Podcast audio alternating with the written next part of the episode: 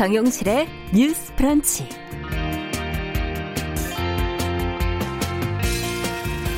안녕하십니까 정용실입니다. 21대 국회가 개원한 뒤로 각 당과 의원들이 발의하는 법안들 관심을 모으고 있습니다. 자, 이번에는 통과될지 주목되는 법안 중에 하나로 차별금지법이 있는데요. 이 차별금지법은 성별, 장애, 성적 지향, 출신 국가, 민족, 인종, 언어 등을 가지고 사람을 차별하지 못하게 하는 취지의 법입니다.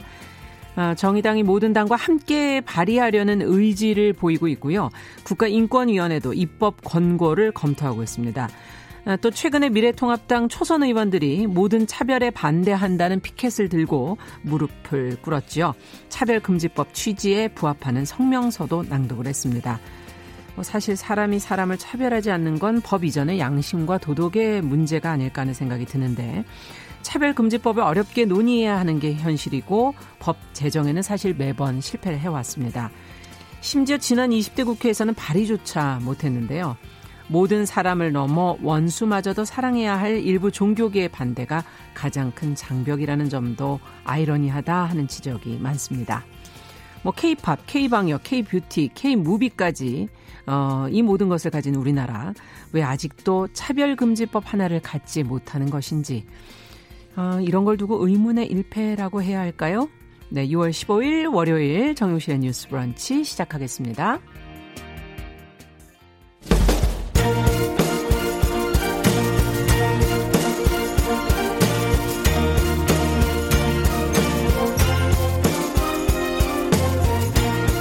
여성의 감수성으로 세상을 봅니다.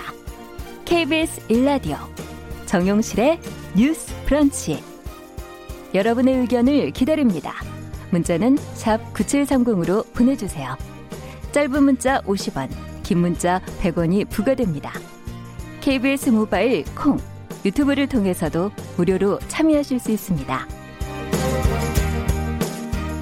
네, 정실의 뉴스 브런치는 항상 여러분들과 함께 프로그램 만들어 가겠습니다. 오늘도 최신지님, PL2020님, 김시윤님, 써니스카이님, 김복경님, 원희님 이렇게 유튜브 라이브로 들어와 주셨고요. 그 외에는 아카시즈님, 오영찬님, 여상영님, 방산월님, 어, 최희철님 이렇게 들어오셨네요. 자, 감사합니다. 오늘도 뉴스픽으로 시작을 하겠습니다. 두 분 자리해 주셨습니다. 더공감 여성정치연구소의 송문희 박사님 안녕하세요. 네, 안녕하세요. 전혜연 사평론가 안녕하십니까? 네, 안녕하세요. 네, 오늘 첫 번째 뉴스는 6.15 남북 공동선언 20주년이 되고 있어서 오늘 이제 범여권이 한반도 종전선언 촉구 결의안을 발의한다고 하는데 어떤 내용일지 또 여당의 입장은 무엇인지 먼저 좀 살펴보도록 하겠습니다. 전혜연 평론가께서 좀 정리해 주시겠어요? 예, 우리 6.15 남북 공동 선언 기억을 한번 떠올려 보실까요? 네. 해방 이후 두 정상, 남북 음. 정상이 만난 아주 역사적인 일이고 남북 관계에서 이정표라고 불릴 정도로 매우 중요한 어떤 역사적인 사건, 음. 역사적인 의미가 있는 날입니다. 네. 실제로 그때 나왔던 신문을 한번 보면은요, 모 신문사의 경우에는 일면에 아무런 글씨를 쓰지 않았습니다. 음. 두 정상이 악수하면서 웃는 모습을 그냥 음. 사진만 실었는데요. 아. 기자들이 뽑은 올해의 가장 멋진 편집이라고 뽑을 정도로 예. 더 이상 무슨 말이 필요하겠냐 이런 의미겠죠. 그렇죠. 그 정도로 6.15 남북 공동선언은 중요하고요. 벌써 20주년을 맞았습니다. 네. 그런데 사실 지금 남북 관계가 그렇게 뭐 안정적이라고 보기엔 좀 어려운 상황이죠. 김여정 그렇죠. 부부장의 담화라든가 지금 뭐 우리 정부에서도 국가안전부장을 네. 소집한다던가 분위기가 그렇게 평화 분위기라기엔 좀 애매한 상황입니다. 그렇습니다. 이런 가운데서 여권을 중심으로 의원 173명 173명이 한반도 종전선언 촉구 결의안을 오늘 발의할 예정인데요. 네.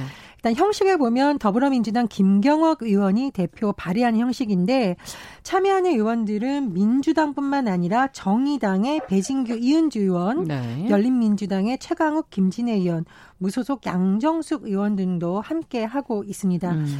내용을 살펴보면 어 일단은 당사국인 남북 미 중이 종전 선언을 조속히 실행하고 동시에 법적 구속력을 갖는 평화협정 체결 논의의 시작을 촉구하고 있습니다. 네. 그리고 중요히 중요한 문제죠. 북미 간 비핵상 협사 성과 도출하는 것, 또 남북의 남북 정산 선언 내용을 이행할 것. 음. 그리고 요즘 들어서 굉장히 뭐 국제적인 이슈입니다. 신종 코로나 바이러스 감염증, 이른바 코로나19로 고통받는 남북 주민 지원을 위한 남북 협력을 음. 논하는 내용이 담겨 있습니다.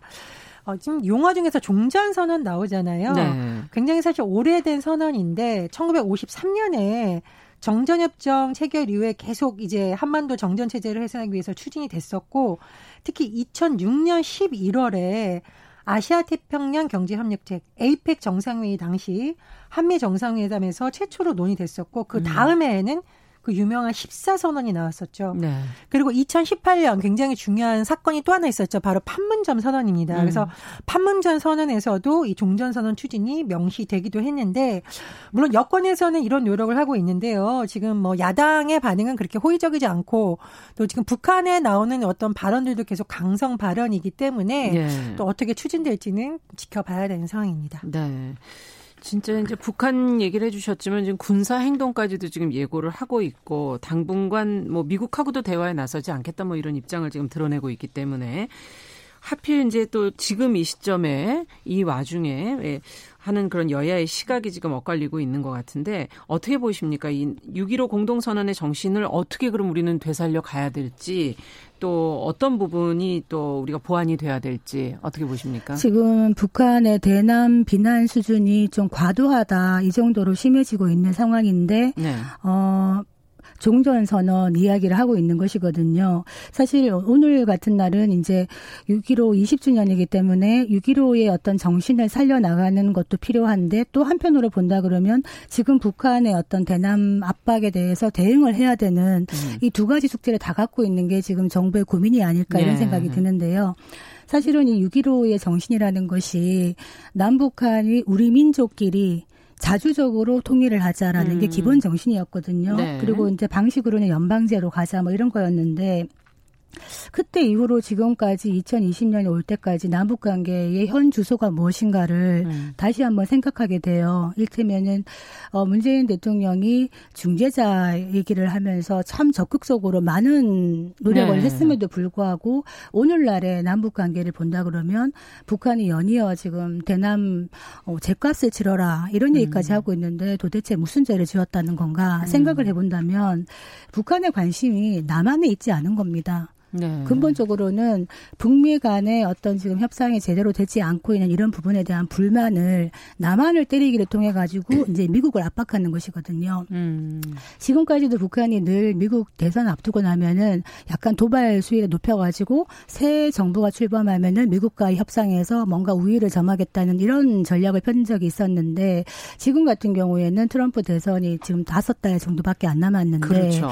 북한 입장에서는 어 한반도 문제가 미국의 우선 순위에서 밀지 않는 걸 일단 바라는 건데 음. 계속 봐달라는 신호를 하는 것이죠.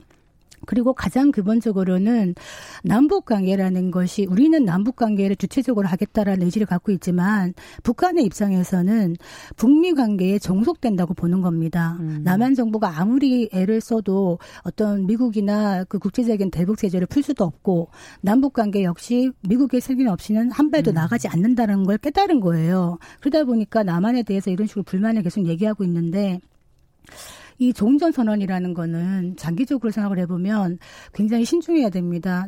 종전 선언을 할 수밖에 없는 시기가 오겠지만은 지금 종전 선언을 했을 경우에 종전 선언 다음에 따라오는 것이 무엇이냐 하면 바로 주한미군 철수의 문제가 따라올 수가 있거든요. 음. 한반도에 종전이 되었다 그러면 주한미군이 주둔할 수 있는 어떤 여지가 많이 줄어드는 거예요. 그래서 네. 이런 부분까지 좀 사실은 초당적으로 서로 머리를 맞대가지고 북한에 대해서 우리가 북한에 대해서 모른다는 생각을 가지고 다시 한번 대북 정책에 대해서 한번 재검토할 시점이 아닌가 음. 이런 생각이 듭니다. 네. 어떻게 보십니까? 제가 오늘 이 평창 동계올림픽 마스코트 배지를 다시 꺼내서 음. 좀 달았는데요. 음. 제가 이제 평창 동계올림픽이 언급을 자주 하는 이유는 사실상 평창 동계올림픽 되기 불과 몇 달 전까지도 음. 북한의 참가 여부가 불투명했었고 그렇죠. 또 음. 일부 국가에서는 한반도가 전쟁의 위험이 도사리고 있는 곳으로 평가했다라는 여론이 지배적이었습니다. 그래서 사실 그때 어, 올림픽을 치르게 될 강원도의 최문순 도지사가 국회에서 대국민 호소문을 발표했었는데 주 내용이 평화올림픽이 되도록 정쟁을 멈춰달라. 음. 그리고 강원 도민이야말로 전 세계에서 유일한 분단도에 살고 있는 것이고 우리가 정말 원하는 것은 평화다. 음. 왜냐하면 평화가 바로 생존이기 때문이에요. 음. 그래서 전이 종전선언 추진이라던가 이런 것을 국회 차원에서 조금 더 야당도 잘 봐야 되는 이유는 사실 평화라는 것이 과연 북한만을 위해서 우리가 외치는 것인가 그것이 아니라는 거죠. 그 문제에 처해 있는 우리 국민의 안보를 위해서도 안전을 위해서도 야당의 관심을 갖고 심도 깊은 논의를 해야 되는 문제다 그렇게 생각을 하고요. 네. 다만 좀 저도 좀 안타까운 것은 뭐냐면 북한이 지금 계속 이런 식으로 왔다 갔다 하는 태도를 보이는 것에 대해서 우리 국민들이 상당히 좀 피로감을 느낄 수 있다. 네. 아, 못 믿을 존재다. 사실 여러 차례 정상회담이 있었는데도 불구하고 이렇게 하다 보니 북한이라는 존재 자체가 참 약속을 안 지키고 음. 아, 우리 정부에서 이렇게까지 해야 돼라고 여론이 돌아가는 것은 사실 남북 관계 좋지 않은 것이죠. 그렇죠. 북한에서도 음. 더 이상 이렇게 뭐 과격한 언행을 하거나 도발 움직이는 건 보이는 것은 좀 지양해야 되지 않나 이렇게 음. 생각을 합니다. 그리고 또 하나 저는 최근에 대북 전단 문제를 보면서 여러 가지 느낀 것이 있는데 사실 남북 관계라는 것이 남북의 문제가 아니라 자꾸 남남 갈등이 되는 것처럼 이렇게 비춰지는 경우가 있더라고요. 예. 그런데 저는 정치인들이 일부분 그것을 부추기는 것도 있다라고 봅니다. 음. 굳이 우리 남한에 있는 국민들끼리 갈등해서 아무런 실익도 없는 충돌을 빚을 필요는 없다고 보거든요. 그래서 일부 정치인들이 소위 적대적 공생 관계라고 하잖아요. 음. 북한이 도발을 하면 할수록 북한을 비판했던 정치인들은 사실 힘을 얻는 거거든요. 음. 그것이 이제까지 정치 문법이라고 불렸습니다. 그러나 자금은 사실은 바뀌어야 되죠. 음.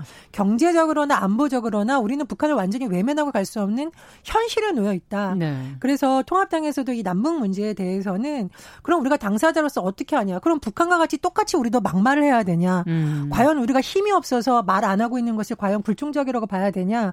그 문제에 대해서는 정말 허심탄회하게 대화가 되어야 된다. 된다고 봅니다. 그 음. 북한 같은 경우에는요, 사실은 굉장히 일관성 있는 전략을 취하고 있다고 봐요. 일테면은 미국과의 관계에서 지금 불만하고 있는 게 무엇이냐, 비핵화가 왜 안 되고 있느냐 얘기를 할때 네. 북한에 대한 체제 보장이 그렇죠. 안 되고 있기 때문에 그리고 네. 제재를 풀지 않기 때문이라고 얘기를 하는 것이거든요. 네. 체제 안전이 보장되지 않는 상태에서 핵을 포기했을 때는 북한이 리비아처럼 될 수 있다는 공포를 갖고 있는 거예요. 음. 그렇기 때문에 비핵화의 길이 굉장히 지난하고 험난하다 이 말씀을 드리겠는데 우리가 평화가 매우 중요하죠. 매우 중요한데 문제는 한반도에 북한의 핵을 이고 있는 평화라야 되는 것이냐. 그건 불가능한 겁니다. 결국에 북한 비핵화가 열세가 될 것인데 북한 비핵화를 위해서는 북한은 어떤 입장을 갖고 있느냐. 북한의 핵은 미국의 위험에 대해서 우리가 갖고 있는 것이다. 억지력이다. 음. 이렇게 얘기를 하고 핵 증강을 계속 얘기하고 있기 때문에 결국에는 북한과 미국 간의 이 핵 문제를 처리를 해야 되는 거예요. 왜냐하면 북한 입장에서는 한국은 당사자가 아니라고 생각하는 거예요. 이 핵에 음. 대해서는. 그런데 문제는 북한은 미국에 대해서 핵 보유국을 사실상 인정받는 것이 초유의 목표입니다. 네. 그렇기 때문에 이 부분은 정확하게 인지를 하고 북한과의 협상을 이어나가야 되지 않겠나 이 생각이 듭니다. 네. 근데 저는 자꾸 통합당에서 현 정부가 북한이 뭐 이렇게 뭐 강성 발언에 대해서 왜 침묵 행복하냐라고 얘기를 하는데 음. 통합당 정치인들이 정부나 여당 정치인들이 과연 불종적이라서 음. 정말 그렇다고 생각할까 의문이에요. 음. 그럼 우리도 똑같이 거센말을 쏟아붓고 어떤 북한의 체제에 대해서 비난하고 음. 원색적인 용어를 하는 게 과연 한반도 평화에 도움이 되느냐? 저는 그건 아니라고 봅니다. 그거는 지금 이명박 정부나 박근혜 정부를 거치면서 우리 국민들이 이미 다 아는 사실이에요. 네. 과연 힘과 대결 구도가 한반도의 평화를 가져오느냐? 그것은 아니었다. 음. 오히려 더 큰 불안을 가져올 수 있고 더 큰 대결을 가져올 수 있다라는 거죠. 그래서 통합당도 지금 뭐 삼선 의원들 계시고 중진 의원들이 계시는데 그런 경험을 복귀해서 그럼 그 앞으로는 어떤 음. 방향으로 나아가실 것에 대한 그렇죠. 정말 저는 허심탄회한 토론이 이루어져야 된다고 봅니다. 네. 자, 앞으로도 과연 어, 남북 관계가 어떻게 가게 될지 지금 이제 굉장히 긴장도가 조금씩 높아가고 있는데 계속 좀 저희가 관련 보도들을 계속 좀 찾아서 어, 살펴보도록 하겠습니다. 아, 정용실의 뉴스브런치 더 공감 여성정치연구소 송문희 박사 전혜연 시사평론가 함께 뉴스픽 진행하고 있는데요. 자, 두 번째 뉴스는 뭐 기억하시겠지만 돈봉투 만찬의 주인공이었던 또 서지영 검사에 대한 인사보복 혐의로 재판을 받고 있는 안태근 전 법무부 검찰국장. 어, 지금 변호사 개업 신청을 했어요. 근데 서울지방 변호사회가 부적격 결정을 지금 내렸다고 하는데 관련 내용을 전혜연 평론가께서 좀 정리를 해주시겠어요? 예, 안태근 전 법무부 검찰국장이 최근 변호사 개업을 신청했는데요. 네. 일단 서울지방 변호사회에서 부적격 결정을 내렸다고 합니다. 네. 서울변회에서 등록 심사위원회를 여는데 아마 이런 이유로 아마 결정이 내려진 것 같은데요. 첫 번째는 이 안전국장이 사표를 내긴 했지만 2주 뒤에 곧바로 변호사 개업을 신청한 것이 부적절하다, 숙려 기간이 필요하다. 네네. 이렇다는 의견이 있었다고 알려지고 있고요.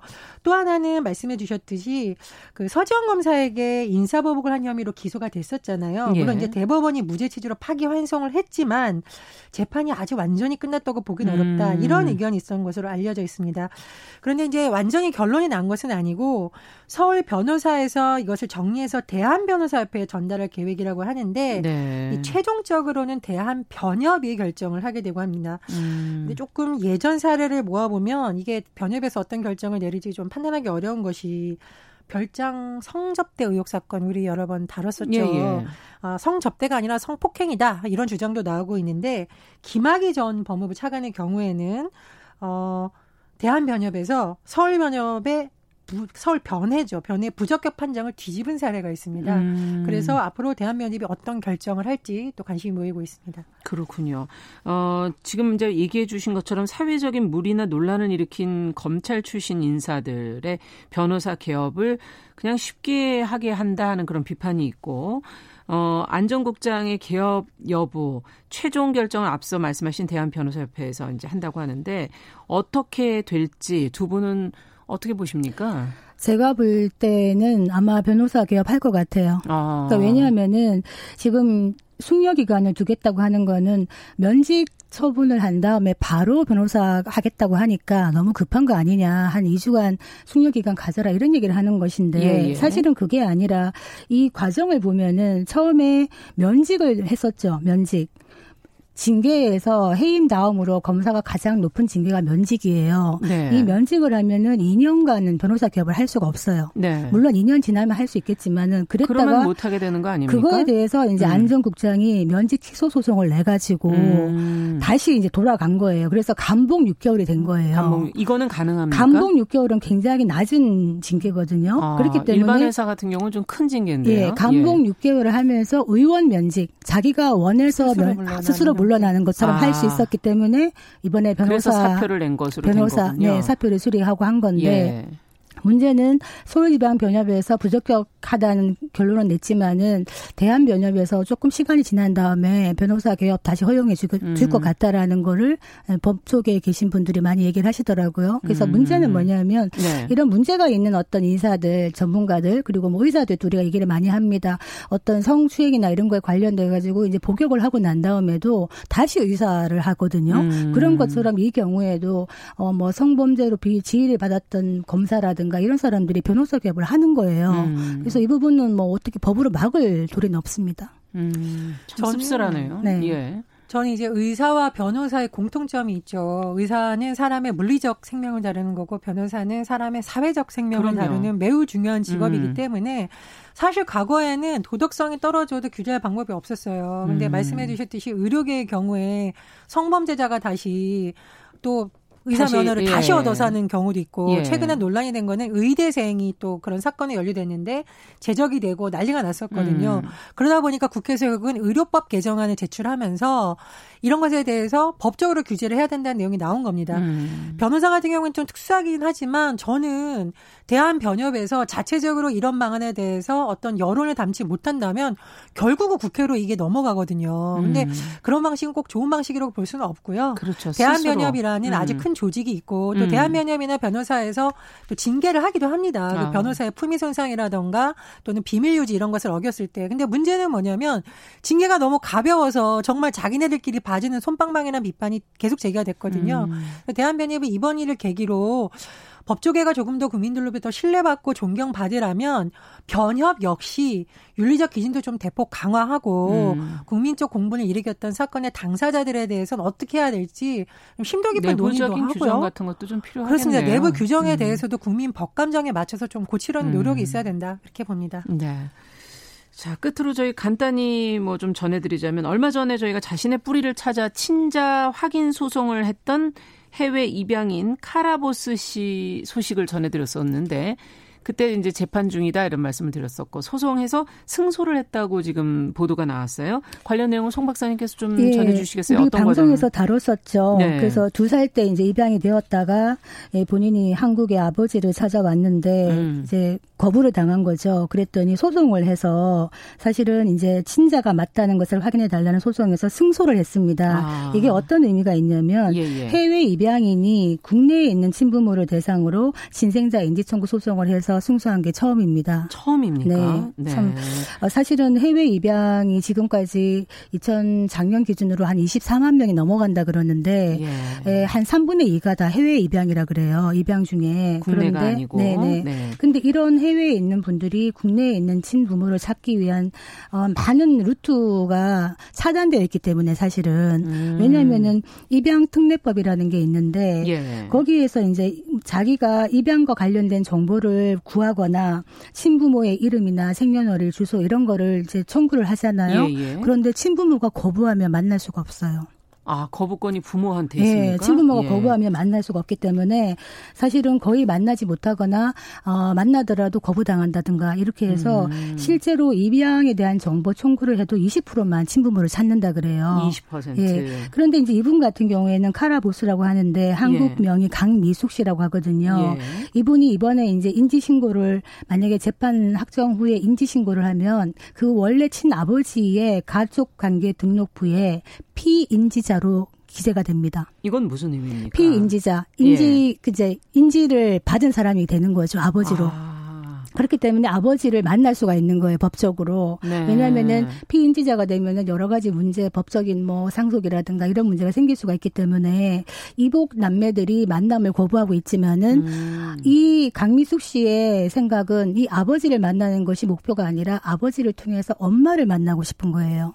아, 그렇습니까? 예, 본인이 아이를 낳고 나니까 그런 생각이 들었다는 거예요. 어머니가 자신의 아이를 버리고 나서 어떤 생각으로 하루하루를 살았을까? 이 생각을 하면서 음. 엄마를 만나고 싶었다. 아빠 아버지의 주소밖에 모르는 네네. 거죠. 그래서 혹시나 이 방송을 들으신다면은 진짜 그 이 분이 하는 얘기, 엄마에게 하는 얘기가 좀 짠한데요. 정말 많이 힘들었다. 그러면서 미안해 하지 말고 엄마 연락을 주세요. 엄마랑 인생을 같이 살고 싶다. 이런 얘기를 음. 하는데 아이를 낳아 보면 엄마에 대한 그림이 더 많아지잖아요. 어, 그렇죠. 그래서 어, 방송 들으신다면 어머니가 연락하셨으면 어떻겠는가 이 생각이 드네요. 아, 그렇군요. 어, 이런 사례가 좀 앞으로도 그러면 좀 많아질까요? 어떻게 보십니까? 이분이 언론 인터뷰를 좀 보니까 음. 소송을 원래부터 하려던 것은 아니었고 근데 이제 아버지와 대화를 할 수 있는 방법을 음. 찾다 보니 소송까지 갔다 이렇게 거군요. 밝혔습니다. 그리고 네. 어, 이런 모든 일을 하게 된 이후 아버지와 5분간 대화할 수 하기 위해서다. 5분, 단 5분도 그동안 어. 대화하기 어려웠다는 거죠. 그래서 참, 그런 입양인의 권리에 대해서 많이 생각해보는 계기가 됐고요. 네. 제가 사실은 이 KBS 뉴스 영상, 이분이 인터뷰하고 눈물을 음. 흘릴 수밖에 없는 게 이분이 이제 영어로 거의 대화를 해요, 그렇죠. 인터뷰를. 예. 마지막에 엄마에 대해서 하고 싶은 말은 한국어로 합니다. 한국어 약간 음. 서툴죠. 뭐라고 음. 하냐면 저 많이 힘들었어요. 여기까지 너무 싸웠어요. 그러니까 웃어주세요. 음. 미안해하지 말고 그냥 오세요. 만나고 싶어요. 강미숙입니다. 저는 이분이 이거 한국어로 발음하기 위해서 얼마나 연습을 많이 했을까. 그리고 왜 음. 굳이 익숙한 영어가 아니라 한국어로 했을까? 엄마가, 엄마가 들어주길 바라는 엄마가 음. 나의 마음을 한국어로 듣고 더 빨리 파악하기 음. 위해서 그런 게 아니라 그래서 너무 절절해서 음. 사실은 수많은 인터뷰 기사를 봤지만 어제 인터뷰 기사를 봤는데 음. 많은 분들이 우시더라고요. 맞아요. 그래서 음. 어, 이 방송을 들으신 어머님 계시다면 정말 음. 딸이 엄마를 비난하려는 것도 아니고 그냥 같이 행복하게 살고 싶다라는 의사를 밝히셨으니까 연락을 좀 해주시면 어떨까 그런 생각이 듭니다. 참 가슴 아픈 이야기죠. 부모와 자식 간의 관계가 문제가 뭐 피로 연결되었다고 하지만은 사실은 많은 시간을 공유하지 못했기 때문에 뭐 서먹서먹할 수는 있겠습니다만 그렇다고 해서 친부모를 찾는 거를 거부할 당했을 때 그 마음. 음. 최근에 어떤 여성이 25살이었는데 해외 입양인이었어요. 어, 백혈병 주병을 음. 하면서 국내에 있는 부모를 만나고 죽고 싶다 이런 생각을 했는데 국내에 힘들게 왔는데 부모가 거부를 한 거예요. 아. 그래서 결국 만나지 못하고 그 죽음을 맞이한 이런 경우가 있는데 사실은 이 친부모가 원치 않더라도 친부모가 누군지 알 권리는 그 어떻게 보면 기본권이죠. 자식의 네. 기본권이기 때문에 이 입양 특례법에 조금 예외 조항을 두는 게 어떻겠는가 이런 생각이 듭니다. 네. 자, 오늘 뉴스픽은 여기까지 듣도록 하겠습니다. 전혜연 평론가, 더 공감 여성정치연구소의 송문희 박사 두 분 수고하셨습니다. 감사합니다. 감사합니다. 감사합니다. 정용실의 뉴스 브런치 듣고 계신 지금 시각 10시 30분이고요. 라디오 정보센터 뉴스 듣고 오겠습니다. 중앙방역대책본부는 오늘 0시 기준으로 코로나19 국내 신규 확진자가 37명 늘어 누적 확진자가 12,121명으로 집계됐다고 밝혔습니다. 신규 확진자 중 지역 발생은 24명입니다. 민주당과 정부 청와대는 오늘 질병관리본부를 질병관리청으로 승격하는 방안을 확정했습니다. 국립보건연구원은 보건복지부로 이관하지 않고 질병관리청 소속기관으로 두기로 했습니다. 국회는 오늘 오후 본회의를 열어 21대 국회 전반기 상임위원장 선출 등 원 구성에 나섭니다. 여야 양당 원내 지도부는 공식 대화를 중단한 채 법사위원장을 둘러싼 입장차를 좁히지 못했습니다.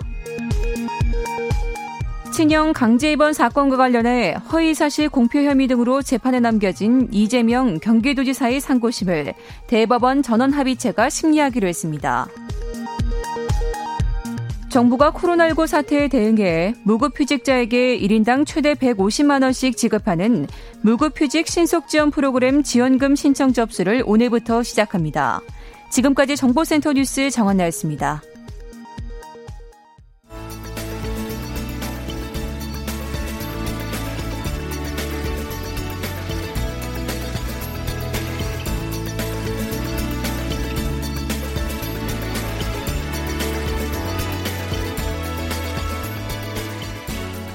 세상을 보는 따뜻한 시선.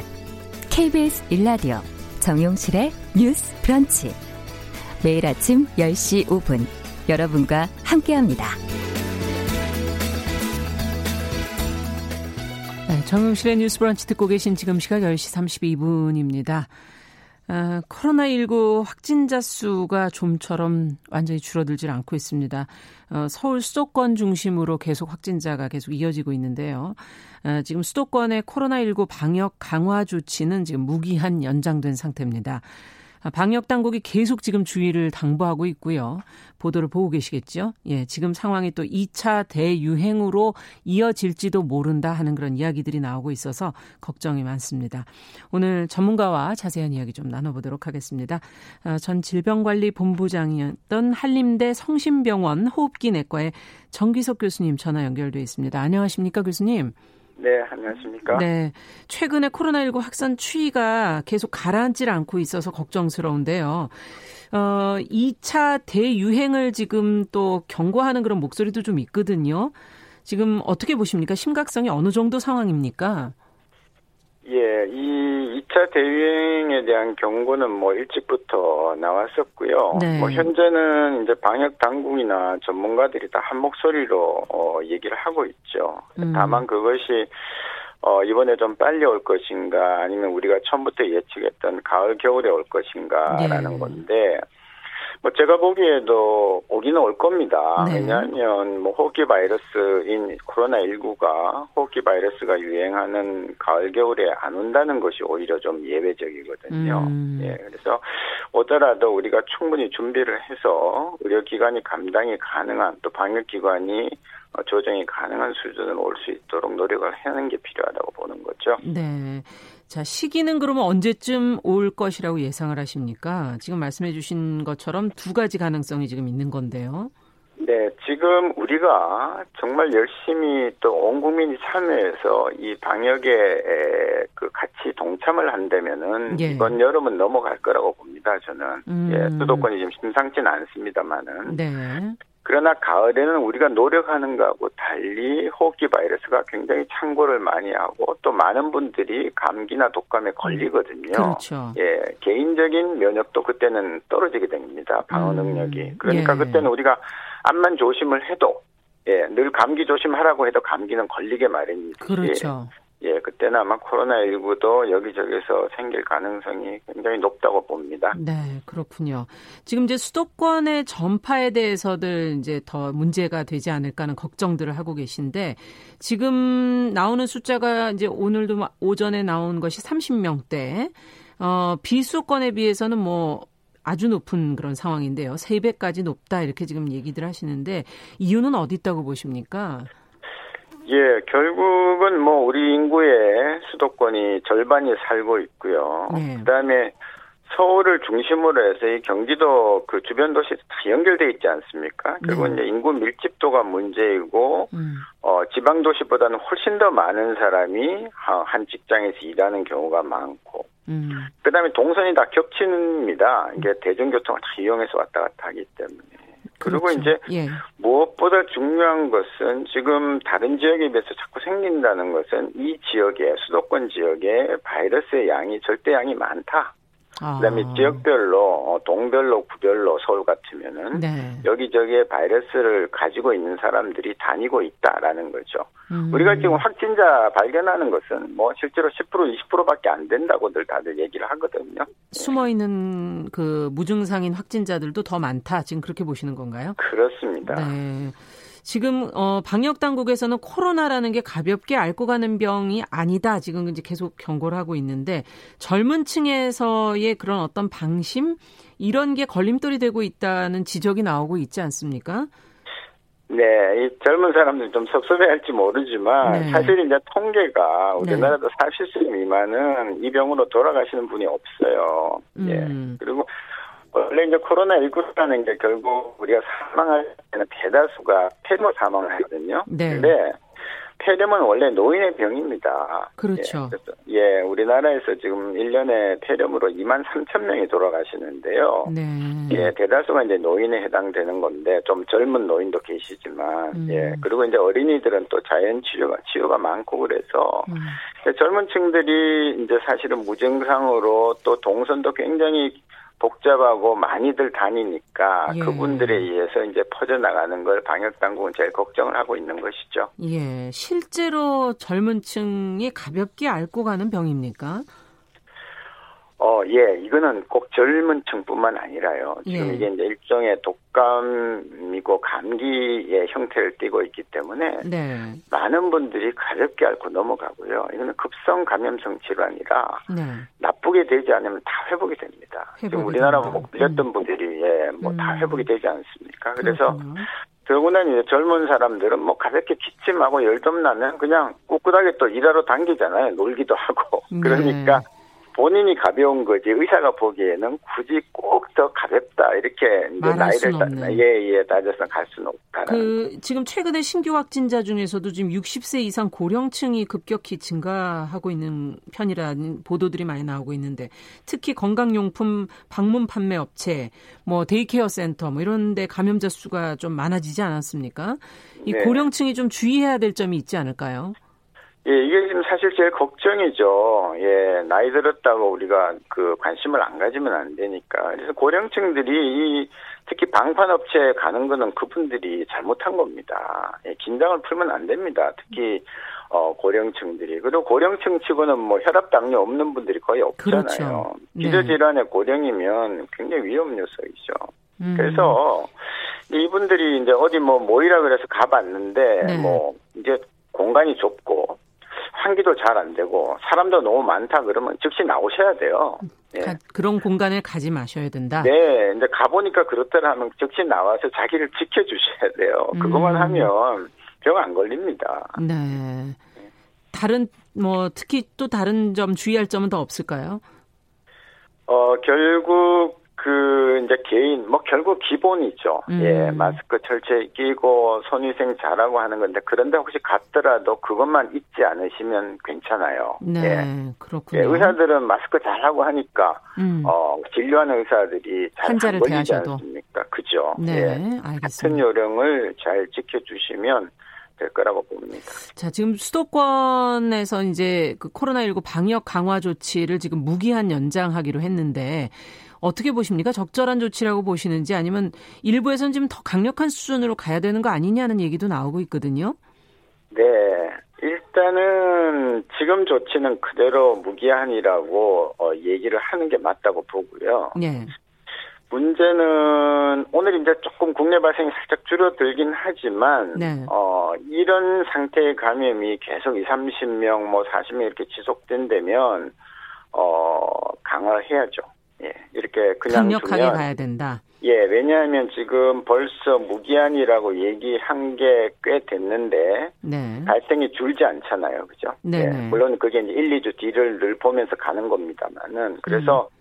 이번 한 주만 봐서도 계속 이렇게 수도권에서 2, 30명 선이 나오면 음. 그 다음에는 좀 강화를 해야 된다고 저도 봅니다. 그렇군요.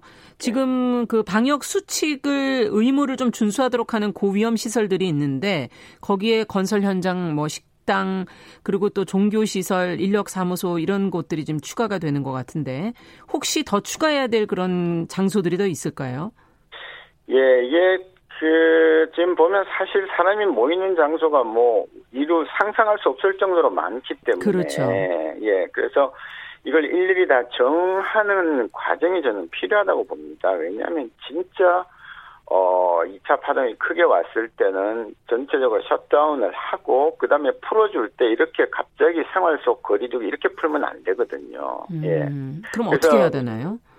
어 일단 우리 지금 상태에서는요. 예. 어 어떤 업종에 상관없이 그 일, 일정한 공간의 밀집도가 어느 정도 이상 되지 않도록 조정을 해야 됩니다. 아. 그래서 일반적인 업소에서도 예. 그게 식당이 됐든 뭐 카페가 됐든 간에 밀집도를 어, 관리해야 된다. 그렇죠. 예, 테이블 간 간격 정도는 띄워 주셔야 돼요. 아, 그렇군요. 그러니까 4명, 8명이 모여서 식사를 하고 차를 마시고는 어쩔 수 없습니다. 그분들은 네. 코로나 19 그냥 그, 그냥 그거는 운명 공동체거든요. 같이 네. 모여서 한점 담소를 하면 그러나 옆 테이블에 있는 사람들하고까지 다닥다닥 붙어 있는 건안 아. 되는 거죠. 근데 우리나라는 그런 걸 안 해왔습니다. 예. 그래서 그런 게 좀 필요하고 결국은 이런저런 실무는 현장에 있는 지자체 방역 인력들이 할 수밖에 없습니다. 그렇군요. 질병관리본부가 이게 인원이 얼마 안 되거든요. 그렇죠. 그리고 어느 지역에 무슨 시설이 열악한지를 알 수가 없습니다. 미리미리 그걸 화, 어, 체크를 해야 되는 거군요. 그렇죠. 예. 지자체도 안타깝지만 사실은 어렵겠지만 이런 거를 준비를 안 하면 2차 파동 때는 음. 정말 큰코 다칠 수가 있다. 그렇게 보는 겁니다. 지금 초중고등학교 등교 수업은 계속해도 괜찮을까요? 이건 어떻게 보십니까? 예, 저는 어 등교 수업 특히 뭐 지금 발생이 없는 다른 지역은 저는 해, 해야 된다고 보고요. 음. 그다음에 예, 지역별에 따라서 수도권에서는 네. 좀 어, 그때그때 상황을 보고 결정할 필요가 있고 그것도 결국은 현장에 있는 선생님들이 네. 아 이거 우리 학교나 우리 어떤 교실에서 너무 이게 안 된다 그러면 그때그때 봐서 이제 좀 상황에 맞추어서 네 그렇게 음. 하는 좀 좀 더 그렇게 하려면 좀 더 유기적으로 네. 좀더 꼼꼼하게 네. 예, 정책을 세워야 된다는 거죠. 예 끝으로 날씨가 좀 더워지면서 지금 마스크를 좀 얇게들 쓰고 계시거든요. 이건 혹시 위험하진 않을까요? 일단은 안 쓰는 것보다 낫습니다. 예. 예. 그리고 날씨 더울 때는 야외나 큰 길 다니실 때는 마스크 쓰지 마세요. 괜찮거든요. 야외에서는 네. 예. 근데 이거를 계속 길 다니면서 쓰시니까 음. 답답함이 더 심하죠. 그래서 정작 써야 될 때는 벗고 음. 길에서는 쓰고 이런 일이 생기면 안 되거든요. 그렇죠. 예. 알겠습니다. 자, 오늘 말씀 여기까지 듣겠습니다. 감사합니다. 네, 고맙습니다. 네. 월요 인터뷰 오늘은 수도권의 코로나19 확산 추세와 관련해서 여러 가지 우려점 궁금한 점 전 질병관리본부장인 한림대 성심병원 호흡기내과 정기숙 교수님과 이야기 나눠봤습니다.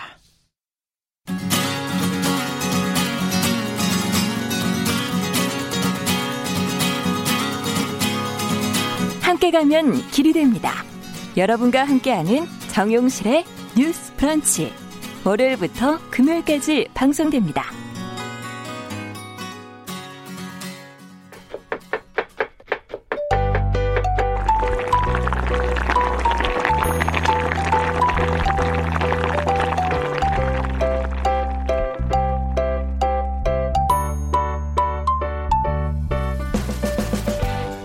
네, 정유실의 뉴스 브런치 듣고 계신 지금 시각 10시 어, 44분입니다. 월요일에는 건강한 식탁.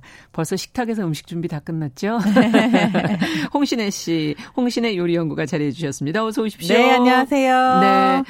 어, 오늘의 주제는 뭐예요? 오늘은 네. 오징어에 대해서 좀 얘기를 해볼까 합니다. 오징어. 네, 오징어가 혹시 알고 계신지 모르겠는데 여태까지 한국인이 가장 좋아하는 수산물 1위가 뭐였는지 아세요? 고등어. 아, 어떻게 노래가? 있잖아요. 어머니는 음, 고등어. 고등어. 어, 저 매주 노래를 하네요. 다음 주에 뭐 하실래요? 모르겠어요. 그런데 고등어에서 네. 지금 올해 오징어로 바뀌었습니다. 아, 그럼 빨리 바꿔 부르셔야죠. 네, 어, 오징어 노래가 없네요. 네. 네. 1위 탈한 오징어 되게 야, 놀라운 거거든요. 이게 사실 쉬운 게 아닌데. 그럼요. 이거 몇십 년을 지켜오던 고등어 1위 자리를 어. 오징어가 지금 바꾼 건데. 탈환한 거예요? 네. 이유가 뭐예요? 그렇죠. 되게 궁금하죠. 이거에 대해서 되게 아, 왜 궁금해요. 고등어가 밀렸을까? 근데 사실 이제 젊은 세대들이 사실 우리 옛날에처럼 그렇게 고등어나 등푸른 생선에 익숙하지가 않고 아. 등푸른 생선을 사실 식탁에서보다는 약으로 오메가 3 약으로 더 많이 접하잖아요. 아 이게 사실 구우려면 그쵸. 그 연기도 많이 나고 네.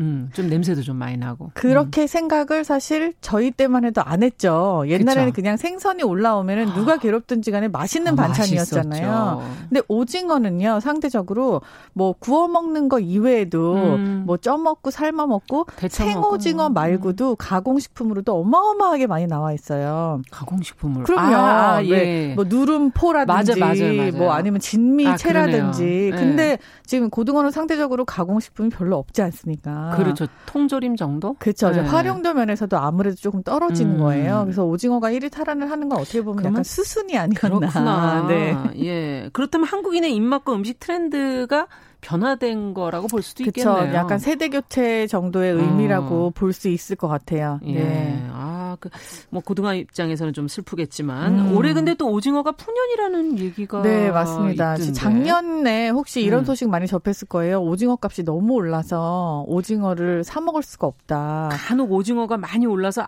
안 드실 때가 많았어요. 그렇죠. 이 오징어가 오른 폭이 사실은 어마어마했어요. 우리가 음. 뭐 지금 음. 같은 경우에 한 마리에 뭐 마트에 가시면은 뭐 2,000원, 3,000원 안팎으로 살 수 있는 얼마였던 거죠? 네, 옛날에는 그러니까 작년 같은 경우 기준으로 해서 만 원까지도 간 적이 아. 있고요. 그래서 오징어 한 마리를 먹느니 사실 고기를 먹는 게 나은 시절이었어요. 그러네요. 그런데다가 이게 요인이 사실 여러 가지가 있었는데 오징어값 폭등이 일단 안 잡혀요. 오징어 자체가 없어서 오징어가 네 그래서 그랬고 그리고 가격이 오른 두가 두 번째 이유 중에 하나가 뭐냐면은 네. 오징어의 주산지 우리 동해안 오징어 약간 이렇게 세트처럼 말이 붙어 다니잖아요. 어, 그럼요. 네 근데 작년에는 거의 서해안 오징어였어요. 아니 언제 서해로 건너갔지? 그렇죠. 오징어가 서해에서 잡힌다는 걸 대부분 모르고 계신데 우리나라 오징어가 그러니까 서해 진도 이 안팎으로 해갖고 위아래로 해서 갑오징어가 많이 잡혔어요. 갑오징어. 그렇죠. 갑오징어는 그쪽에서 잡혔죠. 그렇죠. 그랬는데 음. 지금 일반 오징어들도 서해안에서 잡히는 오징어가 오히려 동해보다는 훨씬 더 양이 많아서 원래 동해 쪽에 있던 배들이 음. 오징어 잡이 배들이 서해까지 가야 되는 아, 거예요. 그래요. 가가지고 잡아갖고 올려니 이게 가격이 훨씬 더 가중이 됐었던 거죠. 아 그랬군요. 네. 이게 오징어 산지가 예전에는 지금 막 서해라니까 전 좀 이해가 안 되는 음. 게 울릉도 음. 그리고 뭐 주문진 네. 이쪽에서들 밤에 불 켜고 이렇게 그쵸. 나가셔가지고 잡으셨었잖아요. 맞죠. 네. 네. 근데 오징어가 울릉도 오징어가 굉장히 유명하긴 했었는데 네. 작년 재작년 같은 경우에는 울릉도에서 오징어가 나질 않아서 울릉도에서 왜 오징어 회 먹으러 관광객들 네. 굉장히 많이 갔잖아요. 그 오징어를 서해에서 사다 했었던 경우도 되게 많대요. 아, 그러면 서해안으로 간 이유는 뭘까요? 그러니까 오징어가 서해안으로 갔다기보다는 야, 사실 약간의 어획량이 있었던 게 그런 게 아무래도 동해가 지금 고갈이 되다 보니까 서해안에 조금 조명이 된 것도 있고요. 어. 그리고 오징어가 너무 없다 보니까 그만큼이라도 나는 게 되게 고마웠던 거죠. 어. 그리고 서해안이 오, 동해보다 더 많이 잡히게 됐던 게 수온의 영향이 수온이 아닌가. 그럼 뭐 그쪽이 더 어떻게 차가, 차가워진 건가요? 어, 수온이 어떻게 변화했는지는 사실 저도 어. 정확하게 모르겠지만 수온이 음. 급격하게 그러니까 동해가 굉장히 좀 수온의 폰, 편차가 올라. 큰 편이에요. 아. 이게 태평양이랑 연결이 돼 있잖아요. 그렇죠. 그런데 바다니까. 서해안이 오히려 동해 같은 그런 환경이 조성이 되면서 그러면서 조금 오징어들이 이쪽으로 아. 많이 갔다. 이런 얘기들도 있어요. 그 올해는 그러면 풍년인 건 맞아요? 올해는 가격이 그러면 네. 많이 내려갔나요? 많이 내려갔죠. 지금 어떻게 됐냐면은 음. 어, 오징어 가격이 사실 이제 작년 같은 경우 이렇게 세네 배 뛰었었잖아요. 네. 심지어는 한때는 뭐 10배 음. 가까이 뛴 적이 있었어요. 근데 그 가격이 작년 대비 안정세로 돌아서서 20마리 기준 한 박스 네. 저희가 도매로 네. 경매로 그렇죠. 받을 때 이야기예요. 음. 그때 2만 원, 3만 원대로 돌아왔어요. 음. 그렇기 때문에 한 마리에 뭐 저희가 살 때 한 2, 3천 원대 이 정도에 살 수 있도록 네, 음. 그렇게 된 거죠. 그렇군요. 뭐 모양이나 품질은 많이 나오는데 어떻게 괜찮아요? 아유, 그럼요. 네. 아니 혹시나 해서 여쭤본 네. 거예요. 네, 모양이나 품질 공산품도 아니고요. 네. 근데 최근에 총알 오징어라는 거 많이 아. 이건 뭐예요? 뭐예요? 총알 오징어가 약간 다른 종류의 오징어로 알고 계신 분들이 되게 많으신데 아니, 총알 크기가 작던데. 그렇죠. 그래서 사실은 이렇게 요만한 총알 같이 생겼다는 네, 총알, 총알 오징어예요. 오징어. 음. 근데 별명이 이름이 된 케이스인데요. 총알 오징어는 사실 우리가 먹는 일반 오징어의 새끼를 말하는 거예요. 원래 생선의 그 새끼는 먹는 게 아니죠. 그렇죠. 원래는 돌려 보내주죠. 치어라 그래가지고 못 먹는. 그래서 거. 저희가 성어가 됐을 때 다시 잡아먹을 수 있는 환경을 조성을 해줘야 되는 게그 인간의 몫인데 먹어도 돼요? 안 됩니다. 원래는. 그러니까 이게 금지라고 돼 있지는 않아요. 그렇지만 아. 지금 이 오징어의 성체가 아닌 이 아기 오징어, 총알 오징어의 인기가 너무 좋아요. 그렇다 보니까 총알 오징어 자체를 잡아들이는 양이 너무 많아져서 그래서 오징어가 고갈된 게 아니냐라는 설도 있을 정도로 아. 총알 오징어를 그래서 조금 덜 먹어야 되고 웬만하면 좀 먹지 않으셔야 우리가 성체가 된 오징어를 접할 수 있는 기회가 지금처럼 좀 많아진다.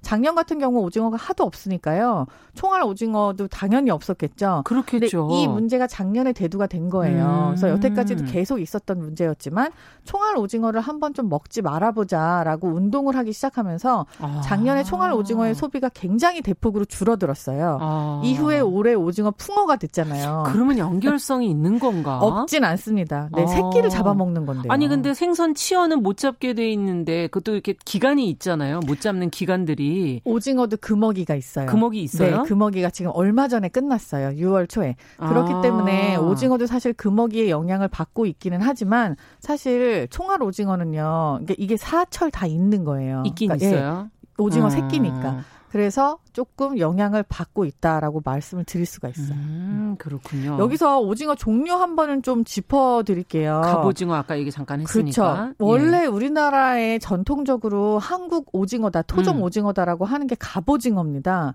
이게 토종 네. 오징어예요? 우리가 음. 지금 흔하게 먹고 있는 이 동해안 오징어라고 하는 건 사실 먼 발치에서 온 오징어들이에요. 먼 발치가 네. 어딘가요? 이뭐 태평양 저쪽 끝에서. 아. 근데 그래서 우리가 이걸 원양어선이라는 얘기들을 옛날에 많이 했 했었거든요. 예. 이 오징어가 조업이 늘어나면서 지금 옛날에는 화살 오징어라고 부르던 음. 오징어가 지금 현재 우리가 일반적으로 오징어라고 부르는 일반 오징어가 된 거예요. 그렇군요. 더 훨씬 많아지면서 음. 갑오징어는 상대적으로 양이 되게 딸리죠. 음. 갑오징어 종류랑 비슷한데 또 굉장히 고급 오징어 어종이 무늬 오징어가 있고요. 무늬. 네.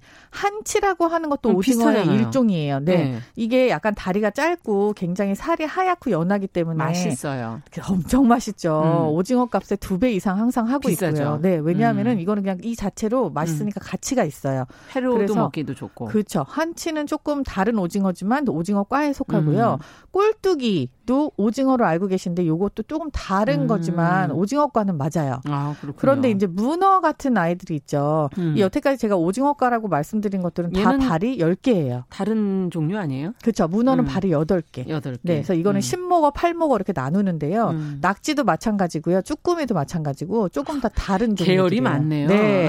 그래서 이게 조금 오징어 같은 경우에는 이렇게 맛이 달고 부드럽고요. 오징어과는 음. 그리고 문어과 같은 경우에는 굉장히 고소한 맛이 많이 나면서 조금 그러네. 더 고기 같이 쫄깃거리는 특성이 아. 있어요.